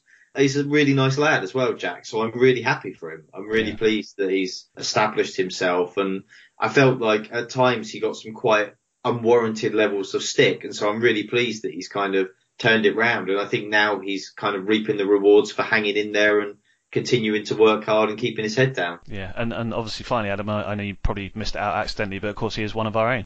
Uh, well, we all know. I mean, you're just trying to push my buttons here tonight. to tell that. Like the last, you're just going. I've missed you. That's why I've missed you. I've got a load to catch up on. A Roy Keane style country performance on the last ever episode. Um, so yeah, I think uh, we know he's not one of our own, but he, whoever he's one of, yeah, um, he's done really well. Exactly. I saw someone call him the Cornish Maldini the other day, which I thought was brilliant. so uh, uh, cool. So yeah, look, I mean, just ahead of uh, the jingle before we announce all the uh, the war winners, I, I thought uh, again I'll just have my two pence worth. Um, obviously Danny Ings for Player of the Season for me, um, simply for the fact he grew up in Netley Abbey, and uh, I'm not sure if I've mentioned before, but I did as well. And uh, obviously he scored loads of goals. But I think as everyone said, pretty much, you know, not just his goal scoring, his work rate, the way that he's you know really supported some of the younger players this season, and it's been fabulous, you know, just to see Danny Ings have a, a season of keeping fit and smiling. But you know he's been brilliant on the pitch for us, and I think we're all very excited about what he can do under Ralph and the the team next year. In terms of my most improved player, I'd go uh, along with Adam and uh, some of the other votes that we've uh, got on uh, Jack Stephens. I think four things I, I wrote down here communication, I think you know we've not had a lot of that back in the, defence this season, but you know since that Man City game when he came back into the side, I think he has helped to try and communicate a bit more between the goalkeeper and defence and defence and midfield.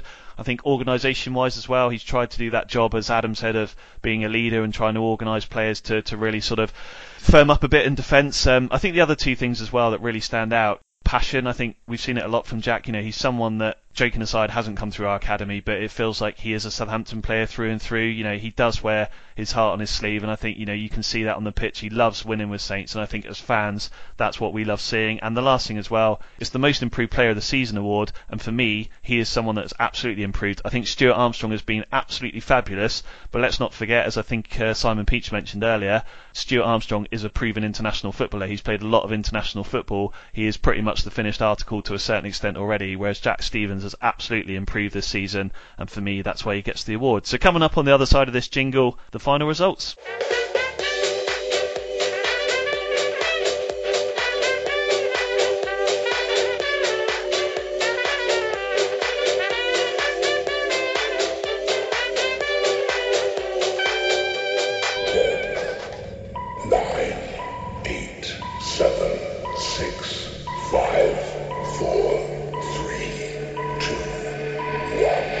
Okay, so let's finalise the TSP 2019-20 award winners. Player of the Season nominations were Danny Ings, Jan Bednarek, James Ward-Prowse and Stuart Armstrong as put together by our TSP panel.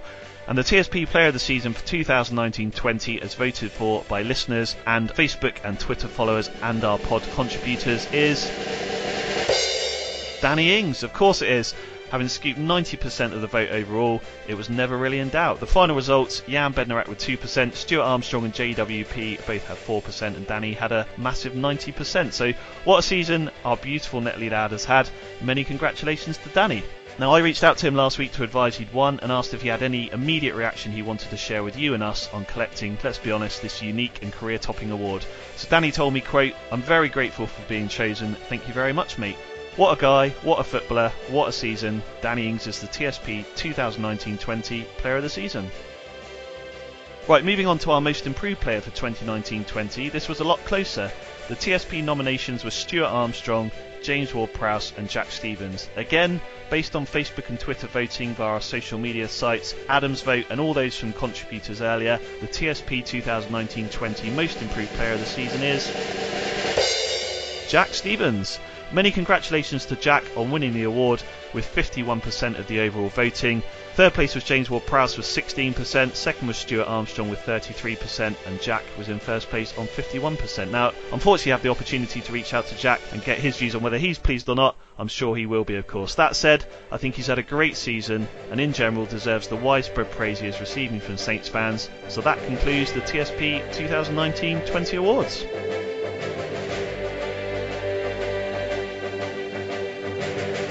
Okay, at time of recording, I can confirm we're still waiting for the final TSP Fantasy Premier League table to update. Once it's done, we will announce the winner and make contact with them to arrange the trophy being delivered. Hopefully, it'll have a safer trip this year, given last year's trophy left me in one piece and arrived in Canada with 2018-19 champion Bob Brown in about 400 pieces. So watch this space on that, please. We've got my address anyway, mate, so you can just, you can Yeah, just post it straight down to me. I imagine I'm in the running. I mean, I've not checked, but I imagine I'm right up certainly, the last time I looked, you were certainly in the top 350. Yeah, absolutely. Yes. So yes, so there's a chance. Um, look, what we are going to do is our Patreon giveaway exclusively for our TSP Patreon patrons dotted around the world.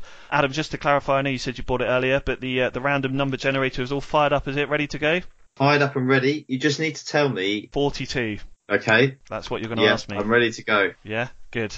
Right, I have a list of uh, all 42 of our currently active patrons, and just to clarify, that was as the 7th of July, so that's when I took the list of. Uh, I know we've had a couple of people sign up, but obviously want to be fair to the people that have been patrons throughout uh, the period. We haven't actually charged any patronage uh, through July because obviously uh, we knew that the pod was going to retire. So this is as of the 7th July, and uh, it's in a completely random order. I think looking at it, it's probably based on when you've signed up to become a TSP patron, so it's not an alphabetical order or anything like that. Um, before we get going, I just want to say again thank you to all of you for your support with TSP today. It's truly made a difference to us, and I'm grateful for the many responses I've received from you over the last week, having contacted you all privately on the decision to retire TSP. It was actually Adam's idea to set up Patreon for our 50th episode, so uh, you know very very grateful for all the support that uh, everyone's given us. So to clarify, as giveaway items, we have a 2019-20 home shirt which has Total Saints Pod 20 printed on the back of it. We also have the away shirt with the same printing, Total Saints Pod 20 on the back. We also have the 2019-20 third shirt. And unfortunately, I couldn't get a pennant this year, Adam. So unfortunately, uh, we weren't able to get one of those. But what I have managed to get from the Saints shop is a very handy set of coasters with the Saints badge on them. So I think equally, if not more, attractive than a pennant. That sounds great. I mean, everybody has a drink and nobody wants marks on their table. So, I mean, it sounds like the perfect gift. Not only is it sort of attractive, but it's also very practical. Exactly, exactly. The best type of prize. Good stuff. Well, I must say, all the shirts are uh, male extra large. So if you're female and you win one of them, uh, I apologise in advance, but I'm sure they'll look nice up on the wall or something like that anyway. But uh, right, let's get uh, started with the home shirt then, Adam. So as I say, if you can provide a number between one and 42, and by the power of podcast editing, I'll rapidly find and announce the patron who has won, if that's all right. So whenever you're ready. Here we go, firing it up. Oh, I feel like I should have a drum roll or something. 19. 19, right. 19 is Alex Hart. Alex Hart. So uh, I believe that's a good expensive start. I think we had this last year. Alex lives in California, so uh, obviously the uh, Oh. the budget's going to take a smashing straight away. But uh, congratulations to Alex. Uh, Alex has won our home shirt with Total Saints Pod 20 on the back. So uh, congratulations, Alex. Right. Um, the next one is the uh, the away shirt. So this season's away shirt with Total Saints Pod 20 on the back. Adam, go for it. Oh, here we go. 39. It feels like you should have, you know, like one of those spinning sort of tombola things and pull the balls out rather than a Google thing. But uh, yeah, so I feel like I'm doing the FA Cup draw. right. So you said 39, is that right? yes. 39. Sorry, he scrolls down editing wise. Right, that is Mark Baker. So, Mark Baker, I don't know where Mark lives. Hopefully, it's uh, somewhere a bit closer. But Mark Baker, uh, you have won our away shirt for this season. So, well done to you, Mark. Right, the last shirt then is the third shirt. So, that's the white one that we've uh, worn against what Wolves. We drew, we wore it at Norwich, we won, and we wore it against Bournemouth, and we won. So, unbeaten in this shirt this season. Um, who's it going to go to, Adam? 36. 36, cool. That's very close. Yeah, it's like it is like the lottery here. You think that is. they're not all going to be close together, and then suddenly they are. Exactly. So that is Dan Campbell, and I think Dan lives in Australia. So we've gone from one side of the world to the other. But uh, Dan, many congratulations. That's predictable, isn't it? We're the only one is we don't know where Mark lives. Yeah, well that's So fine. I mean, so- there's still hope. I mean, it's probably South Africa or Argentina, or he's he's currently on the International Space Station or something like that. I suspect. Fingers crossed he lives in West Lothian. That'll be a lot more handy for me. But uh, there we go. So great. So our winners, just to repeat of the shirts, uh, the home shirt is Alex Hart, the away shirt is Mark Baker, and the third shirt, which we are unbeaten in this season, is Dan Campbell. Congratulations. Right, it's on to the attractive and practical coasters. Unfortunately, they're not signed like the pennant was by Ralph Hasenhüttl last year. I'm afraid it's just a set of cold, hard coasters. But Adam, any number between one and forty-two, please. This is the big one. Oh, it's the one they all want. It is number 21. 21. That is Ginny Marshall. Ginny Marshall. So well done to Ginny. Um, off the top of my head, I'm pretty sure Ginny lives over in Holland, so a little bit closer, but still not ideal, Adam. No, that's not ideal. But I mean, that's that's probably better. I, mean, I suppose when you're going out, we've, we're going to blow the whole budget, aren't we? So what does it what does it matter? Exactly. There's a there's a few quid left in the coffers, so uh, um, that's great. So yeah, brilliant. So congratulations to you, Ginny. Um, thanks again to all of you, as I said, and congratulations to our winners. Um, I'll make contact with all of you over the next few days once this pod's come out to arrange postal addresses and delivery. Uh, as I say, from one side of the world to the other, by the looks of it. But uh, Adam, thanks for that. Thanks for the use of your reliable as ever random generator. That's okay. I can retire that for a little while as well now.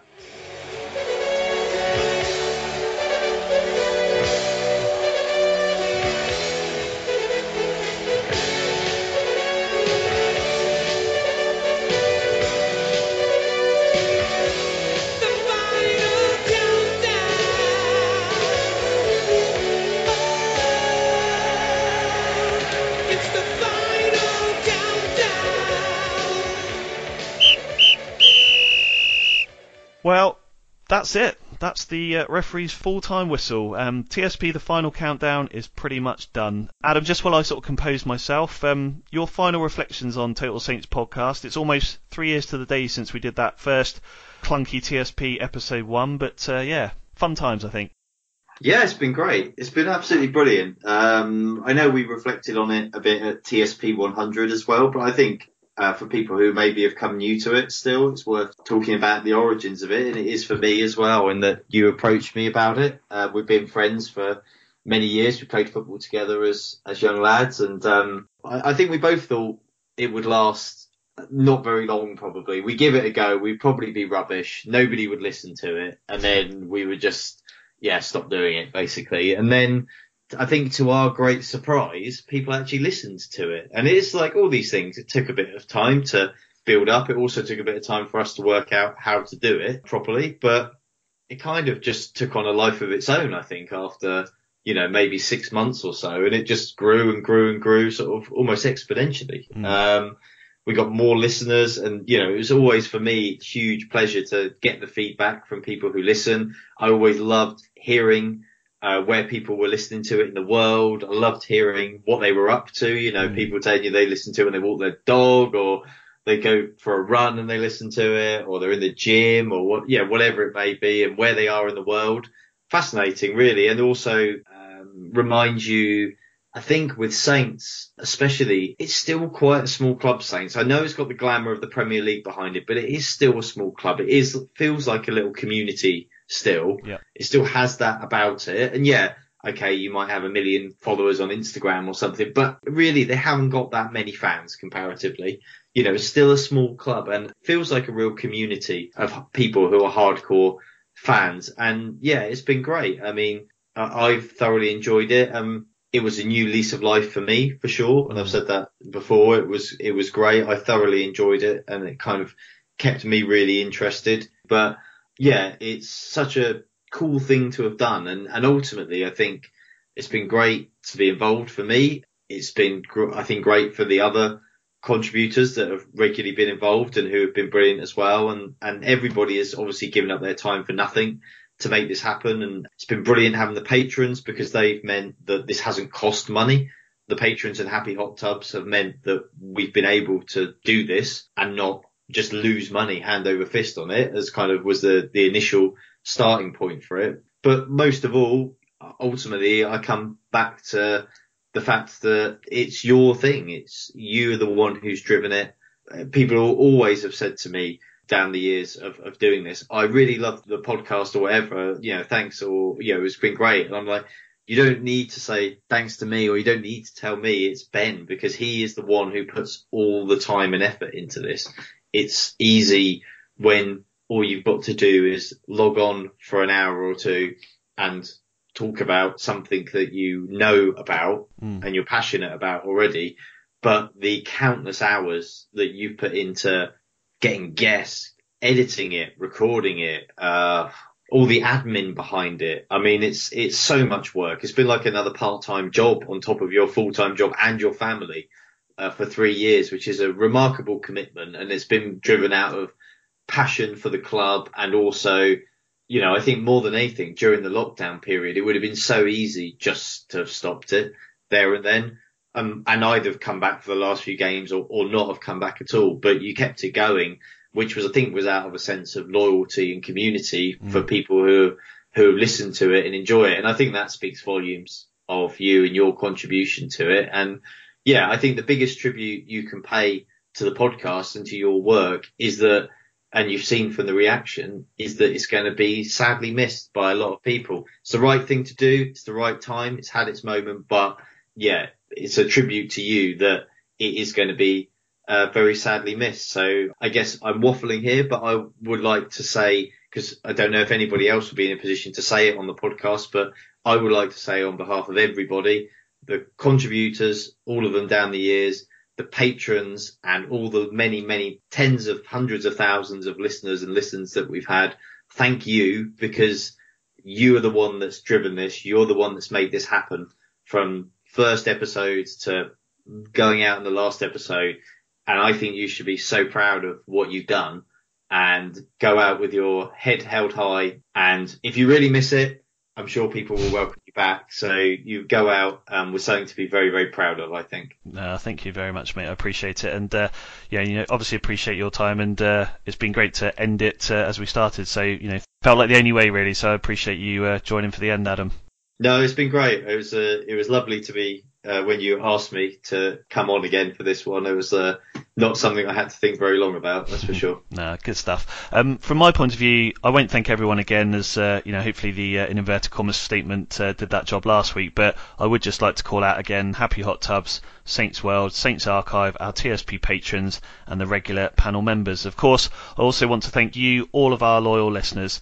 I actually have all 125 episodes downloaded onto an external hard drive for a rainy day, um, so maybe I'll listen back in a, a, little while. But what I would say is we'll leave the various hosting sites, iTunes, Spotify, SoundCloud, etc., open for a few weeks. So if there is any you'd like to download and keep, you know, if you're struggling with sleep or something like that, then uh, please feel free to. So they'll certainly be available for a few more weeks, uh, and uh, you can have a peruse and uh, download any that you like. Um, look, it's been a, a, simply brilliant journey, and I'm sure our paths will cross again. I'll still be uh, around on Twitter at Ben Stanners if you uh, don't follow me or you do follow me and you want to get in touch. Um, I'll just end by saying keep supporting those Saints. As Adam mentioned, you know, we're not the most fashionable club in the world, but I think we're all very lucky to be Saints fans, and uh, I feel quite emotional saying this.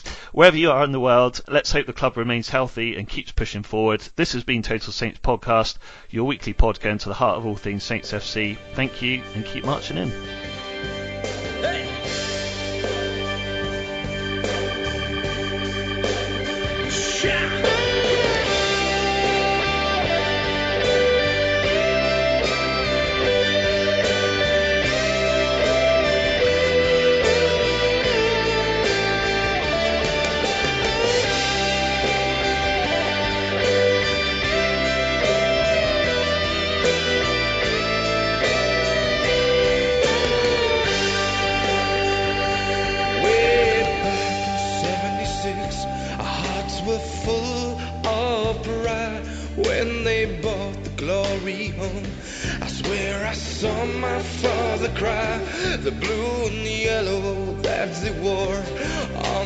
On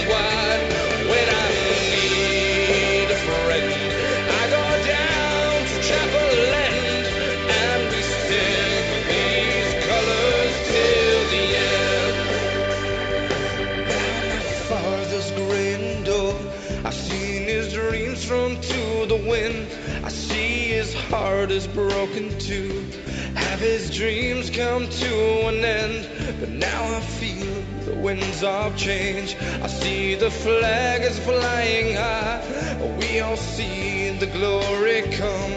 And our hearts again with pride. So bring the glory.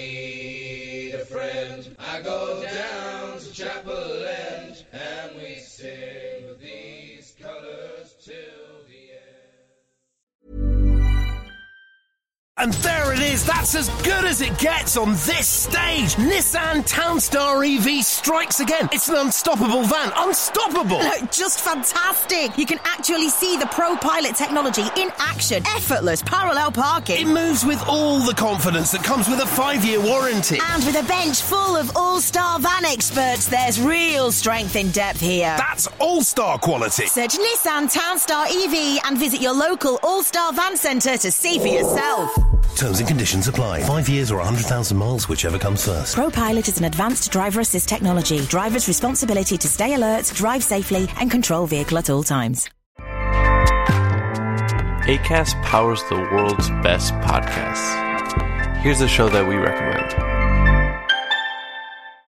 This is Roundabout Season 2, and we're back to share more stories from the road and the memories made along the way. We're talking rest stops. If we're stopping to get gas, you will be timed. you will be for sure. Misguided plans. I grew up in the city, so I have like, you know, a healthy fear of real extreme darkness. this was like wilderness. A lot of laughs. Y'all weird, but you, yeah, you, you were different. Like you were real different, bro. I couldn't really put my finger on it. And so much more. Just goes to show that unexpected things sometimes are the best when it comes to a road trip. Roundabout Season 2, presented by Nissan, is live now with new episodes rolling out every Thursday. Listen and subscribe wherever you get your podcasts.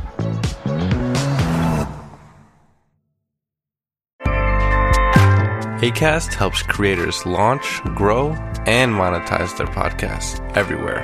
ACAST.com. This podcast is proud to be part of the TalkSport Fan Network. TalkSport. Powered by fans.